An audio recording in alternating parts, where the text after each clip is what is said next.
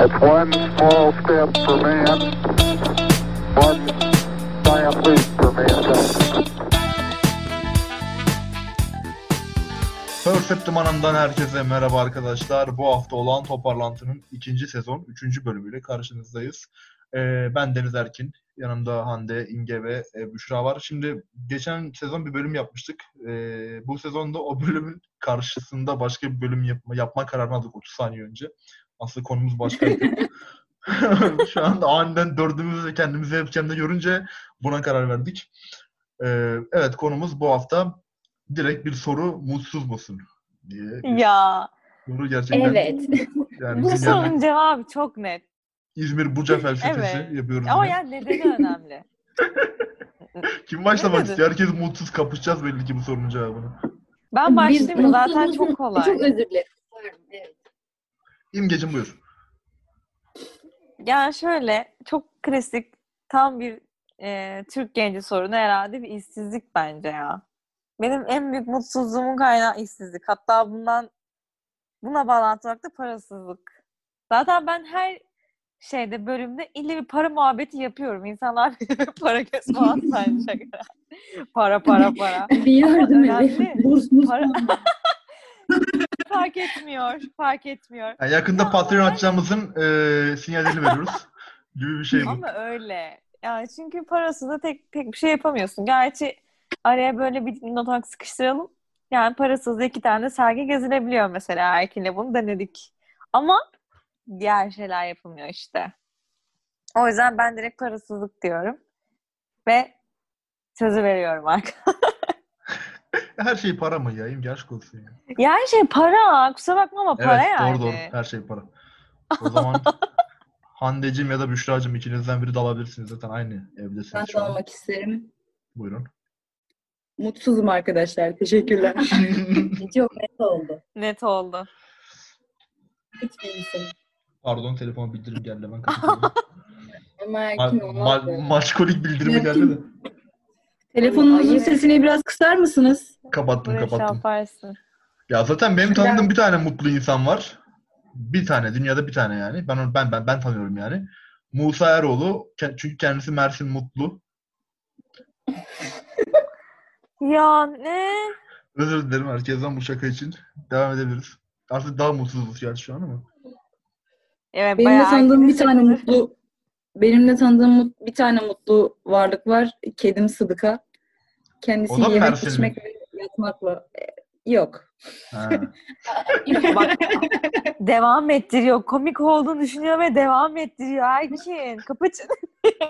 Duymak istemedikçe kulağımıza sokmaz mısın? Vallahi arkadaşlar. Şimdi mutluluk olduğu gibi mutsuzluk da göreceli bir kavram. Yani benim kendi görüşüm şu açıkçası. Ben şu anda yani zaten hiçbir zaman bence mutlu olmuyoruz da yani şu an aşırı keyifsizim. Yani bunun sebebi de şu muhtemelen. Benim okulum yine online olacakmış bu dönem. Sosyal hayatım bitti. Yani artık tamam. Okumayı unuttum zaten ben. Yani okulda okumayı unuttum. Çünkü bir yarım dönem hazırlandım falan filan derken bir de bunlar çıktı üst üste. Unuttum dışarıda yaşamayı. Sosyal hayatım vardı zaten yani. Yine vardı ya. Hande yok muydu? Vapura falan binip geliyordu işte. Ya onda niye beraberdik Kimge dün, şimdi niye inkar ediyorsun bunu? Hani ben de sosyalim, öyle deme, aynı durumdayız herkes. Hayır, benim bir sürü sosyalleştiğim insan da var. Yani Hande ile Büşra bile buna dahildir. İzmir'e gittim, kaç defa görüştük de yani.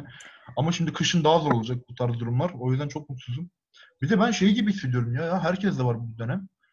Ya sanki hayatımızın genel olarak ama yani sadece benim kişisel hayatım değil yani şimdi burada bir 25 yıl sonra müziği bırakan rockçılar gibi konuşmak istemiyorum. Hani tribe girip hani değil bu, hani bana özgü bir durum değil ama sanki böyle bir hayata deniz bitti ya. Hani yapacak bir şey kalmamış gibi ya da bir şey yapamadığımız için böyle geliyor, bilmiyorum. Böyle çok boşluktayım. Çok boşluktayız. Ben de boşluğun için rahatsızım açıkçası. Öyle bir olduğumuz dönem zaten bunu gerektiriyor. Yani yeterince fazla sıkıntımız varken bir de evlere tıkılıp bu sıkıntılara mahkum olmak yeterince mutsuzluğu getiriyor bence. Değil mi? Aynen öyle. Yani evde de yapabileceğin şeyler var. Ama maalesef ki bunlara da gittikçe ulaşmamız. Mesela. Evet, tüketiyorsun, başka şeyler arıyorsun, bazılarına ulaşamıyorsun, bunlara ulaştırmıyorlar aynı zamanda her anlamda, maddi manevi. Ve yani dört duvar arasında kalmak gerçekten çok yoruyor artık. Hani pandemi oldu, biz sıkıldık, buna başladık, sonra birazcık ferahladık falan derken, ki ferahlamadık aslında ama biraz daha dışarı çıkabildik derken ve o zaman da beklentimiz yaza doğru düzelir olayıydı. Şimdi tekrar biz aynı sürece dönüyoruz. Aynı şey tekrar yaşamak da bizi düşürdü, en azından beni. Çünkü yani ne olacağını biliyoruz ve bu iyi bir şey değil. İlk pandemide şey vardı, hani işte böyle evde kal, kitap oku, 10 tane film önereceğim, 100 tane kitap önereceğim. Gerçekten şeydi de mesela, biz de kendi aramızda yapardık. Herkeste bunun bir şeyi vardı. Ulan hani bir de şey, şimdi hani hastalıktan bağımsız olarak konuşuyorum.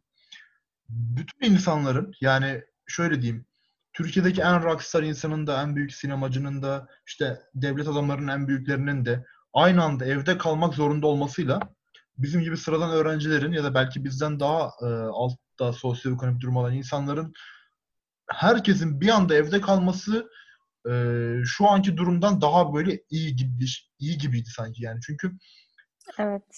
Küçük alanda bahsettiğimizde mesela, ya açık konuşayım, hani şimdi mesela bazı insanlar pandemiden sonra çıkamıyorlar çünkü işleri yine evlerde, okulları evlerde.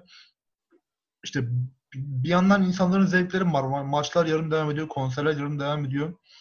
Belirsizlik var yani. Çıkmaya da böyle bir şüpheliyiz. İçeride kalmaya da bir şüpheliyiz. O tamamen evde kalmamız gereken durum bile bundan daha iyiydi. O belirsizlik çok yoruyor beni şahsen. Evet. Ya aynı zamanda kendine... Evet. Söylesen. İnsanın kendine vurduğu ketler var yani. Hani şu an evet dışarı çıkabiliyorsun. Belki sosyalleşebiliyorsun. Ama ama yani çıktığında hani olay ciddileşmeye başladı. Belki ilk pandemiden daha kötü bir şey patlayacak ve bunun tedirginliği var. Ya çıkmayayım diyorsun, kendi zihninde buna ket vurunca gerçekten çok büyük can sıkıyor. Aynen öyle. Ya pandemi konuşuyoruz ya artık. Çünkü... Ama hep oraya çıkıyor ya. Evet, 7 aydır pandemideyiz, belki ondan olabilir. Çünkü bu da bizim mutsuzluğumuz aslında bir yerde. Yani bu olmasaydı ne olurdu diye düşünmekten çok sıkıldım.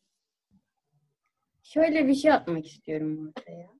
Buyurun. At. Bence mutsuzluk kararsızlıktır. Kardeşim. Açalım. Dürtüyorum ama. Ama doğru diyorsun yani. Belirsizlik her zaman huzursuzluğu getirir yani. Bir şey şu anda bence pandemiyle alakalı evet, biz bu huzursuzluğu yaşıyoruz. Yine getir konuyu oraya, tamam mı? Hayır, pandemiden çıkıyoruz. Ama yani hakikaten kararsızlık, hani belirsizlik gerçekten insana çok sıkıntı veren bir şey. Bir şey iyi olsun veya kötü olsun, onun üzerinde yol alayım ve devam edeyim dersin. Evet. Ama o ikilemde, o arafta kaldığın zaman insanın gerçekten ruhunu kemiren bir şey oluyor. Ve aferin kız bana. O kadar. Ya şey de var, verdiğin emeklere zamanla yazık, anladın mı? Hani ne bileyim, o kadar sıkıldık ettik, güzel olacaktı, tekrar aynı şeyler oldu falan derken tekrar aynısına döndüğümüz için her anlamda, sadece pandemi için değil. Hani bu olmasaydı tekrar ülkedeki durum da aynı şekilde olacaktı. Hani bu yüzden aslında her yerden böyle bir tutuluyoruz gibi. Dışarıda olsak bile ben böyle bir kafeste olduğumuzu düşünüyorum bu ülke içinde. Hani ya bu kardeşim, konu nasıl buraya gelebilir yine ya? Çıldıracağım ya. Yaşıtlarımızdan daha mutlu değiliz diye. Ne oldu yine Erkin? İmge yine ülkeyi terk ettirmeye çalışıyor insanları ya. Ya ben çalışmıyorum. Ben kendim terk etmeye çalışıyorum. Siz ne yaparsanız yapın. Hayır, şu an bizi de mi terk edeceksin? İmkan olsa da terk edemeyecek durumdayız. Dünyanın hepsi boka batmış durumda yani. Nereye gideceksin ki? Nereye tabii canım. Hayır, ben onu direkt nereye gideceksin ki? Bir şey var mı soruyor? Haritaya için bakıyoruz şu an. Nereye gidecek ki? Ben Kuzey Kore'ye istiyorum İmge ile beraber. Sen Kuzey'e gidersin, ben Güney'e gideceğim. Zaten sınavım yaklaştı, o konuda çok gerginim, konuşmak istemiyorum bakalım. Ya bunun psikolojide bir karşılığı var mı bilmiyorum. Yani sosyal bilimlerde bir karşılığı var mı bilmiyorum. Belki Büşra biliyordur. İnşallah biliyordur yani. Ben kafayı yiyeceğim bir durum var arkadaşlar. Ben mesela gece uyurken benim hayatım gün içinde bir şeylere kanalize oluyor. Mesela ben akşam şu saatlerde atıyorum yani örnek veriyorum mesela yüksek lisans yapıp akademisyen hayal kuran bir insanım diyelim şu an. Sabah kalktığımda her şeyi unutuyorum. Yeni bir güne başlıyorum ve o gün başka bir meslek planlıyorum gün içinde kendime. Spor yazarlığı gibi mesela. Gerçekten günden güne değişiyor bu. Ben bu kararsızlıkla öleceğim işte. Yani. Büşra'nın dediği kararsızlık bu muhtemelen. Çıldıracağım ya. Yani öyle bir mutsuzluk getiriyor arkadaşlar. Ya hani, bu direkt hayal ya. Ne? Derler ya en kötü karar bile kararsızlıktan iyidir. Öyledir arkadaşlar. Evet. Facebook sözü geldi. Ya biz burada bir yıldır senin esprilerine maruz kalıyoruz. Vicdansız. Hayır burada kardeşim. Yaptığın yetmiyormuş gibi gruptan da darlıyorsun. Gruptan yetmiyormuş gibi her birimize özelden atıyorsun. Of evet. Yo her birimize özelden yapmıyorum Büşra şimdi. Sen işkenceyi sana yapıyorum diye diğerlerine yapma. Hande gayet mutlu. Tamam mı? Yap bana yok. Falan dedi. Hande yap dedi bana. İmge zaten hiç İmge'ye bulaşmıyorum. Yapma dedim sana. Sana yapma dedim ben sana. Lan demedim ben gülüyorum bana yap. Ben gülüyorum bana yap mı dedim. Gülüyorum. Arkadaşlar. Ya onun şakasını. Screenshot'ını story'den atmazsam Perseptim Anam story'sine. Arkadaşlar özel şeyleri paylaşmıyoruz. Ben paylaşırım. Benim etik ahlak değerlerim sıfır. Öyle işte bu kararsızlık nedir bilmiyorum yani. Büşra'nın dediği şey bence bende bu yani. Bendeki şey bu. Bence özür dilerim. Bence bu kararsızlığı yani yoluna oturtmanın en büyük etkenlerinden biri yaş. Yaş aldıkça insanların geleceğe dair veya ana dair olan beklentileri değişiyor ve ona göre şekillenmeye başlıyor. Yani geçmişte savunduğun en kemik kuralını bile bir yıl sonra yüzüne bakmayacak duruma geliyorsun ve bence bu yaşla alakalı bir şey. Bu senin yapabileceğin, anda yapabileceğin bir şey değil bence. İşte ben yaşlandıkça kararsızlaşıyorum. O benim derdim. İşte onu huysuzluk deniyor kardeşim. Yaşlandıkça kararsız. Yaşlandıkça değil de bana gibi geliyor. Belli bir yaşa kadar geliyorsun, bir amacın var, bir şey istiyorsun ama o seni mutlu etmiyor, ulaşamıyorsun. Onu deniyorsun, bunu deniyorsun, başka hayal kuruyorsun. Bu beni mutlu eder mi? Bu nasıl beni düşündürür? Nasıl bir hale sokar? Daha mı mutlu olurum diye bir mutluluk arama çabası gibi geliyor. Çünkü bana da aynısı oluyor. Onu mu yapsam, bunu mu yapsam? Zaten günün geçtiğini anlamıyorum ama hani böyle bir hayaldeki meslekler şu an bunu yapsaydım ne olurdu? Başka bir gün kalkıyorum. Bugün bunu yapsam ne olur? Hani böyle mutluluk arama gibi bir şey bence aslında. Kararsızlık değil ya. Bence denemek lazım sanki. Yani spor yazarlığı bilmem falan öyle bir şeyler dedin ya. Evet. Belki bir deneyimlemek lazım ve o nasıl hissettiriyor seni ona göre. Yani buna, de karar vermek lazım. Buna en yakın örneği ben kendimden verebilirim. Ben bu yaşadığım yani mesleki anlamda yaşadığım kararsızlığı geçen yıl yaşadım. Ve okurken de çok büyük ızdıraplar çekerek okudum. Yapamayacağımı biliyordum. Çalıştım, yapamayacağımı gördüm. Ve ya Büşra'nın dediği gibi deneyimleyerek yapamadığımı fark ettim ve daha yapılabilesi bir işe girdim. Ve şu anda mutlu olduğuma inanıyorum, mutlu hissediyorum. Ve bu tamamıyla bence yaşla ve deneyimle alakalı bir şey. Bence. Ama hayali bakımdan ya bunu mu yapsam iyi olur, bunu mu yapsam iyi olur deyip de asla yapamazsın. Yapamazsın bence. Ben yapamadım. Ama bir de bak şöyle de bir şey var. Şu an bir düşündüm.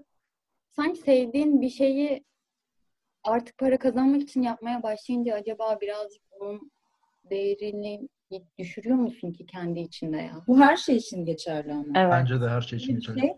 Bu her şey için geçerli. Ben mesela tişörtleri ilk başta çok büyük keyifle boyuyordum. Sonra para kazanmaya, o işin stresinin altına girmeye ve yani yetiştirmeye ve insanlara ağız bükmeye başladım. Bu kaba tabiriyle söylüyorum. Ama şu anda yani onu zihnime yerleştirdiğim anda evet yani şu an benim için tişört boyamak keyif, yani keyif de var ama para kazanmakla eşdeğer ama keyif olarak boyadığım bir tişört benim için bambaşka bir yerde. Para kazanmak için boyadığım tişörtler var ve keyif olarak boyadığım tişörtler var ama para kazanma gibi bir olayım var. Evet. Bunun farkına varmak bence daha tatlı oluyor. En azından çektiğin sıkıntıyı sevdiğin bir şeyden dolayı yapıyorsun. Hani bu bir sıkıntı değil gerçi ama en azından hani sevmediğim bir meslekte para kazanmak yerine sevdiğim bir şeyde para kazanıyorsun. Bu da seni yükseltiyor aslında psikolojik olarak diye düşünüyorum. Şimdi şu da var. Ben mesela kendimin bu konuda vicdanlı bir insan olduğuna yani inanmaktan öte vicdanlı ve çalıştığım bir şey. Çünkü gazeteci okuduğum için şöyle bir şey var. Şimdi mesela Büşra dedi ya kendi mesleğimden hani para kazanmaya başlayınca böyle bir şey. Mesela ben para kazanmadığım örnekleri var. Şimdi mesela podcast örneği. Yani Perseptim anlamda böyle bir şey yaşamıyoruz. Çünkü tamamen kendi konumuzu belirliyoruz ama ben geçen sene futbolla ilgili bir şey yaptığımda mesela yani futbol yorumlamakla ilgili İşte 15 yıldır futbol izleyen bir insan olarak her zaman kafanın dönen soruları ben yorumculardan dinlerdim. İlk defa bir podcast'e bağlandım ve bir moderatör arkadaşımın sorduğu sorulara anında cevap vermek durumunda kaldım. Hani bu sefer o çok keyif aldığın şeyi izleme şekli değişiyor ve bu o soruyu soran kitleden bir anda o soruyu cevaplayan bir hobi olarak bile olsa bir işe geçince o keskin geçiş zarar veriyor. Yani yoksa mesela gazeteciliğe geçiş hayalim aslında benim buydu. Birçok şey yapabilmek yani. Çok fazla örneği vardır. Kültür, sanat ve spor yazarlığı yapabilen aynı anda ya da işte muhabirliği yapan. Tabii ki dış politika yazıp aynı zamanda spor ya da müzik yazamazsın. O ayrı bir şey ama aralarında bazılarının balansları var. Çok ciddi örnekleri de var bunun. Ama o geçişi düzgün yapmak gerekiyor. Yani benim gibi mesleklerde işte özellikle yani veya işte bir şey yaratmakla ilgili, üretmekle ilgili olan süreçlerde o geçişi yapmak gerekiyor. Ben mesela o konuda kendimi yeterli hissetmeden çıkıp böyle işte ahkam kesiyormuş gibi konuşmak istememiş bir dalda. Yani en iyi anladığım konuda bile onu yapmak istemem ki bu mütevazilikten korkuyorum bazen. Çünkü hep böyle devam ederse her zaman bir şüpheyle yaklaşmak istemem aslında mesleğime de bilmiyorum ama ne olacak. Ya bak en basitinden şöyle düşün. Dediklerine katılıyorum. Biz bu podcast'ten para kazanıyor olsaydık işimizi daha ciddi, daha resmi yapmak zorunda kalacaktık. Atıyorum ya bu hafta bizim canımız sıkkın veya hepimiz tatildeyiz bu hafta yapmayalım deme gibi bir şansımız olmayacaktı. Hı hı. Belki de ya buradan bu platformdan aldığımız keyif bundan kaynaklı. Herkes böyle bir resmi bir kuruluş edasıyla bu işi yapsaydı kalkıp da burada bu kadar rahat konuşamayacaktık bence. Yani Hande bazen... bir şey itiraf etti şu an. Arada bir keyfimiz olmayınca programı yapmadığımızı. Aynısını ya zaten kazanmadığımızda. Aynen. 22-20 film olmuş belki şu an kadar ama bazenleri yes falan yapmadığımız oluyor. Ya bence para kazanıp birazcık gergin olmak daha güzel olabilir. Çünkü para Patreon.com Perseptim ama öyle bir şey yok tabii şaka yapıyoruz. Ya tabii şu an var keyfimize işimizin patronu biziz şu an. O yüzden hani yapsak mı yapmasak mı oluyor. Çünkü eğlendiğimiz aslında bir yerde kendimizi böyle rahatlattığımız, eğlendiğimiz bir yer olduğu için ama bundan para kazansak tabii ki böyle olmaz. Daha farklı olur ama bu sefer de bir cüzdan dolar yani. Her türlü iyi aslında. İkisi de. Ya şöyle para kazanmak. Şimdi para kazanmaktan sonra bunun aslında çok ciddi örnekleri birçok yine sosyal bilimlere dayanan mesleklerde çok fazla var özellikle. Ya da işte bir kategoriye yani benim mesela spor yazarlık örneği de var bu. Şimdi atıyorum sen yazar oldun. İşte müzik yazarı oldun. Kendime örnek vereceğim ya da spor yazarı oldum. Ben sadece Türkiye ligiyle çok ilgileniyorum ama gittiğim gazete bana dedi ki sen İngiltere 2. ligini yazacaksın. Bir anda bilmediğin şeyin içindesin falan. Yani orada da mesela sevdiğin şeylerin içinde seni bir sürü ayıran şey olacak. Mesela Hande'nin yaptığı dövmelerde ya insanlıktır yani bu kişisel tarzdır yani. İstemediği şeyleri yapmak zorunda kalacak. Belki çok irrite bulduğu bir şeyi müşteri gelecek, parayla yaptırmaya çalışacak. Onu yaparken bile sıkılacak. Olabilir böyle şeyler. Bu yüzden para kazanmaya başladığında keyfin kaçıyor. Yani para kazandığında keyif alman için insanların tamamen senin bedavayken yaptığın işe tamamen gönül rahatlığıyla para vermesi gerekiyor. Ama bu samimiyeti satacak kadar iyi bir samimiyet kurmak başka insanlarla ki yani satmaktan kastım zaten şu an bizi dinleyenler değil. Genel olarak bir sektör olayından bahsediyorum. Ne kadar kolay onu bilmiyorum yani.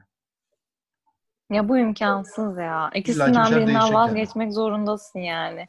Ya da belki yaptığın iş üzerinde birkaç yıl geçecek çok iyi olacaksın. Ya da muhteşem bir çevren olacak. O zaman ama illa birinden biri çıkmak zorunda. Öyle hem evet. Mutlu olayım, istediğimi yapayım. Hem de eğlencesini yaptığım şeylere insanlar para versin, alsın. Rüya yani bu sadece. İşte bu normal bir şeyken, normal bir istekken ne yazık ki bize rüya gibi geliyor. Bu bir çok acı bir şey. Değil mi ya? Sen eğlencesine yapıyorsan ben sana niye para vereyim ki? Algısı ne kadar kötü. Evet. Ya. Ay o zaten sen alma yani sen git. Ama onda da şöyle bir şey var. Mesela eğlencesine yapılan şeylerle bağış olayı var ya. Atıyorum işte internette Patreon var. Ya da diyelim paralı bir şey var. Sen para verdin yaptın. Size bir soru soracağım üçünüze birden. ben bir tane film çeksem, atıyorum, ve size bedavaya bu filmi göndersem, işte maille izleyebilirsiniz diye. Ben bir sinema yönetmeniyim, amatör. Bir film çektim. İşte izlerseniz sevinirim gibi. Orada anca yapıcı eleştiri yapabilirsin. Dersin ki teşekkür ederim ilginiz için. Yani benim kendi cevabım bu. Ama bunun yanında ben burada bir Erkinken şeyin, yani Nuri Bilge Ceylan diye Yavuz Turgul'un çektiği bir filme para verdiğinde daha sert eleştirme hakkın olur. Türkiye'nin doğayan yönetmeninden bahsediyoruz. Bu arada çok ciddi bir fark. O da etkiliyor. Ya şöyle, eğer sen bana bunu gönderdiğin zaman eleştir dersen bunu eleştiririm. Ama hani bazıları diyor ki ürünümüzü tanıtır mısınız gibi bir olay olduğu zaman da tabii ki bunun kötü yanlarını söylemezsin. Bir de verdiği hani şeyse, daha fazla seçenek sunuyorsa, daha çok imkan sunuyorsa. Ama abi eleştir dersen de eleştirilir yani bu. Evet, ben de eleştiririm canım. Yapıcı da olur. Yani yıkıcı da olur. Tabii yani canım. Sen geliştir diye eleştiririm yani. Neden? Ya sırf, tabii tamam, sırf bedava diye ben bunu tanıtırsam. Şöyle bir şeyden bahsediyorum. Hani söyle. Allah belanızı versin, sizin o kadar para verdik, bunu mu izletiyorsunuz bize diyemez kimse sana, anladın mı? En kötü der ki ama ya. Ama ben para versem de demem ki. Diyen var ama işte. Sen demiyorsun, tamam, ben de demiyorum ama diyen var. Diyen vermesi de der zaten. O kişinin ama vermezse de ona şey diyebilirsin ki. Ya has siktir lan sen kimsin diyebilirsin ya, özür dilerim de küfür ettim evet. Sana. Para veren diyemezsin ona. Sen çünkü o para için ona iş yaptın. Böyle.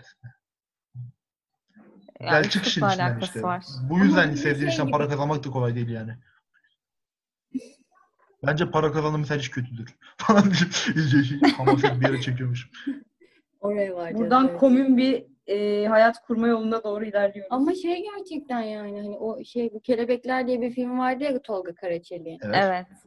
Senden falan ödül aldı adam. Hani burada şey fon falan çıkmamış adama yani. Hep kendi şeyiyle çekmiş. Adam ödül aldı, anladın mı? Evet, kimse reklamını da yapmadı adam. Evet, evet, kimse reklamını yapmadı, bir şey yapmadı. Belki de hani doğru düzgün para kazanmadı. Belki harcadı hatta çok daha fazla. Gerçi kazanmıştır belki. Tam bilmiyorum ne kadar şey yaptığını ama hani eğlenmiş adam ve kazanmış belki de. Ama demek ki kaygısı yok bu konuda. Evet, o da doğru. Yani para kazanayım diye yapılan şeyleri görüyoruz. Hani affedersin, gaz çıkarma şakasından, küfürden geçilmiyor. Hani kimisinde insanlar başka bir şey görsün ya da ben mutlu olayım, ben bunu çekeyim.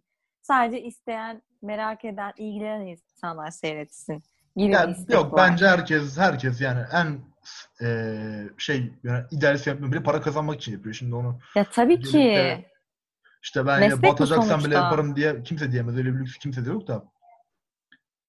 Hani onu ancak çok müthiş bir yatırım alır. Gerçekten bir değer yaratmak için yapılmıştır. O ayrı bir şey. Ya da mesela, şu adam kendine güveniyor demek ki gibi bir şey oluyor aslında.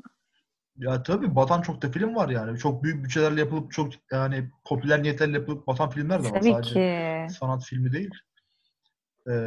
Ya tabii ki canım. Yani. Görüldüğü gibi mutsuzluktan konuyu nereye kadar getirdik. Ya harika, muhteşem bir elit olmak böyle bir şey. Kültürlü olunca yapamıyorum. Ama sinema demişken Mubi aldım arkadaşlar. Bundan sonra Mubi sahibi bir insanla konuştuğunuzu bir kez daha hatırlatmak isterim. Ya sahibi de izliyor mu acaba? Bugün izleyeceğim inşallah. Bu geceye kurdum kendimi. 2 gündür yazı yazıyorum internette. Ya 260 veren şeyi. Ücretsiz deneme. Ücretsiz deneme zımbırtısını bir ay 160'lar. Resmen bana gel diyor Mubi ya. Gerçekten. Git Büşra, sen de niye gitmiyorsun? Gideceğim galiba. Gel takipleşelim Mubi'de. Ben çok sevdim. Ya. Çok kolay ya. Çok güzel değil mi? Bu bir çok güzel platform. Yerli olduğu için gurur duyduğum işlerden biri. Ya gerçekten. Ama şey de var yani. Şimdi mesela bir yandan hani şey şımarıklığı da hissediyorum bu kadar mutsuzluktan vururken. Yani benim mesela şu anda özellikle gerçekten şu anda bu konuda en iyi durumu yaşıyorum. Okul durumum yani son 2-3 yılın en iyisi durumuna gelmiş durumunda. Çok iyi toparladım her şeyi. Çok güzel gidiyor. İşte nasıl anlatsam, maddi olarak bir sıkıntım yok. Hiçbir derdim yok. Yani olan dertlerim de çözülmüş durumda. En azından borcum yok çok fazla. Mutsuzluğu. Ama hani şey artık varoluşsal sancı gibi. Varoluşsal sancı da böyle bir sanatçı varoluşsallığı değil yani. Normal insan olarak ben ne yapacağım, ne edeceğim durumu ruh haline bürünmüş durumdayız biraz. Ya hayır yani hiçbir insan ama bak bunu da elde ettim, şu da oldu diye çok sorunsuz bir hayatım var demez ki. Olan soruna odaklanıyor sonuçta. Sen her şeye bile sahip olsan olmayan şey senin dikkatini çekiyor ve ona yoğunlaşıyorsun maalesef ki. Hani o yüzden sorunsuzluğum, hiçbir şeyim yok, bilmem neyim yok demek çok saçma yani. Her şeye sahip olsan bile belki şu bardak niye burada diye bile sıkıntı çıkarabilirsin. Ona odaklanmıştık çünkü. Yok, o yüzden alışkanlık olmuş. Ya bebeğim. Genelde benim bardaklarım olsun. Şey ama tamam anladım demek istediğimi. Mutsuzluk. Ya bir şu konuşacağım. Evet, mutsuzluk insanın yaratılışında vardır diyebilir miyiz o zaman? Evet, sonu yok bunun yani o zaman ya. Yani düşünsene. Yok. Türkiye Cumhurbaşkanı olmuşsun, her şey elinin altında. Bu sefer diyorsun ki ulan Yunanistan'da mı Cumhurbaşkanı olsam aynı anda falan gibi şeyler yaşanabilir. Ki Türkiye'de böyle benzer şeyler yaşandı, o ayrı konu. Yunanistan Cumhurbaşkanı olmak istemediler ama neyse.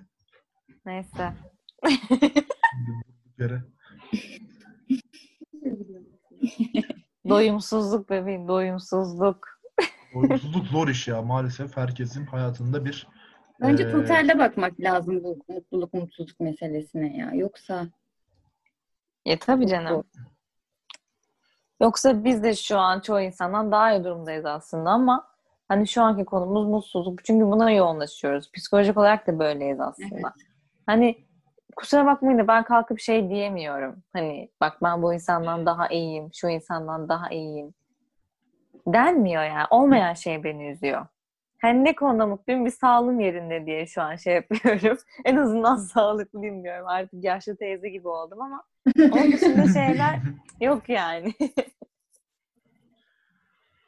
Ama yani. Şu Erkin'in bahsettiği mutsuzluk yaşla aşırı alakalı bir şey ya. Çok alakalı. O zaman yani birkaç yıl sonra geçer diyorsun değil mi Büşra? Ya ben artacağını geçmedi. Daha başladı. Daha yeni başladı. Evet.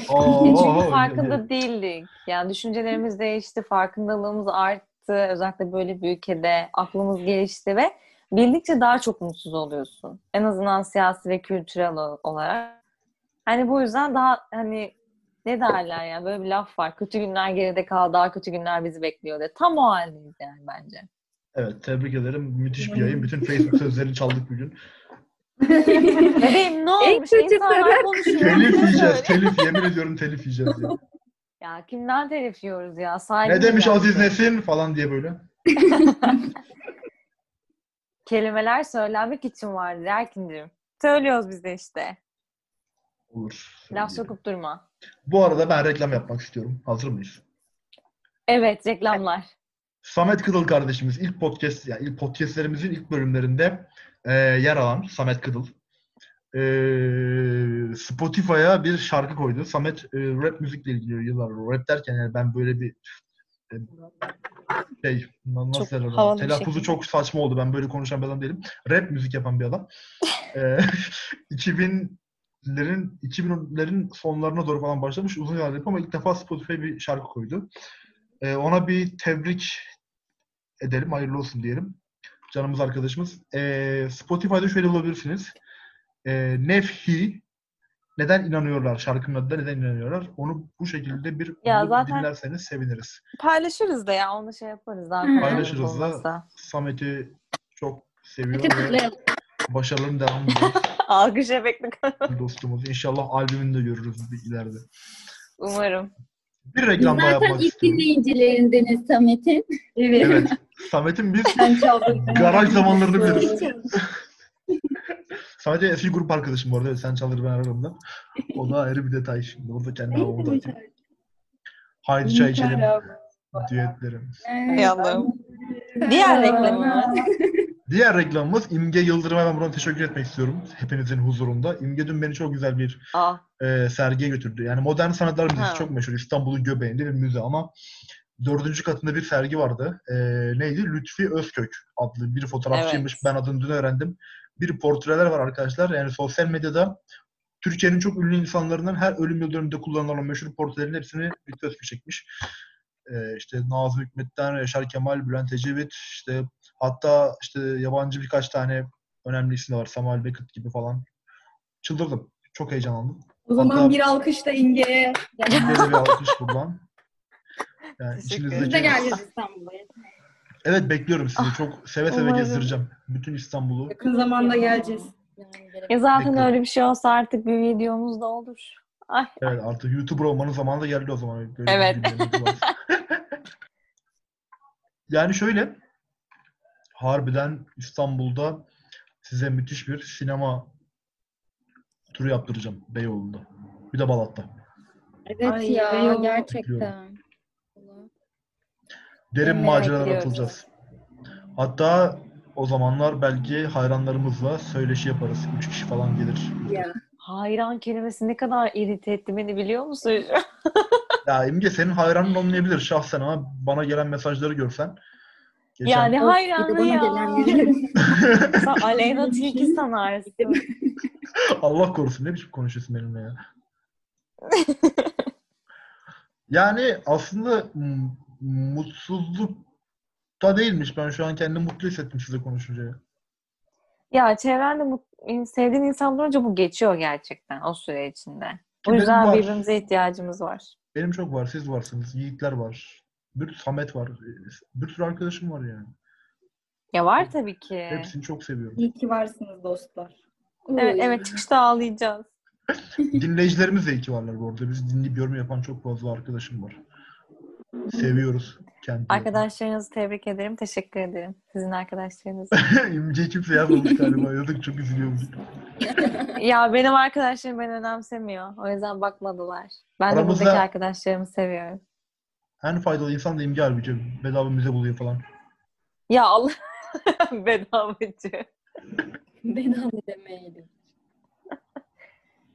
Ya halk günlerinden yararlanmamız lazım. Ne olmuş yani? Paramız yoktu. Yani. Kütülenemeyecek miyiz?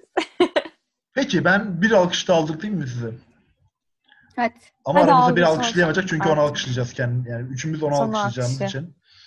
Tamam. Kapanışı yapıyoruz. Büşra klavye aldı, müziğe başlıyor. Org aldı kendine. Hemen bir alkış da ona.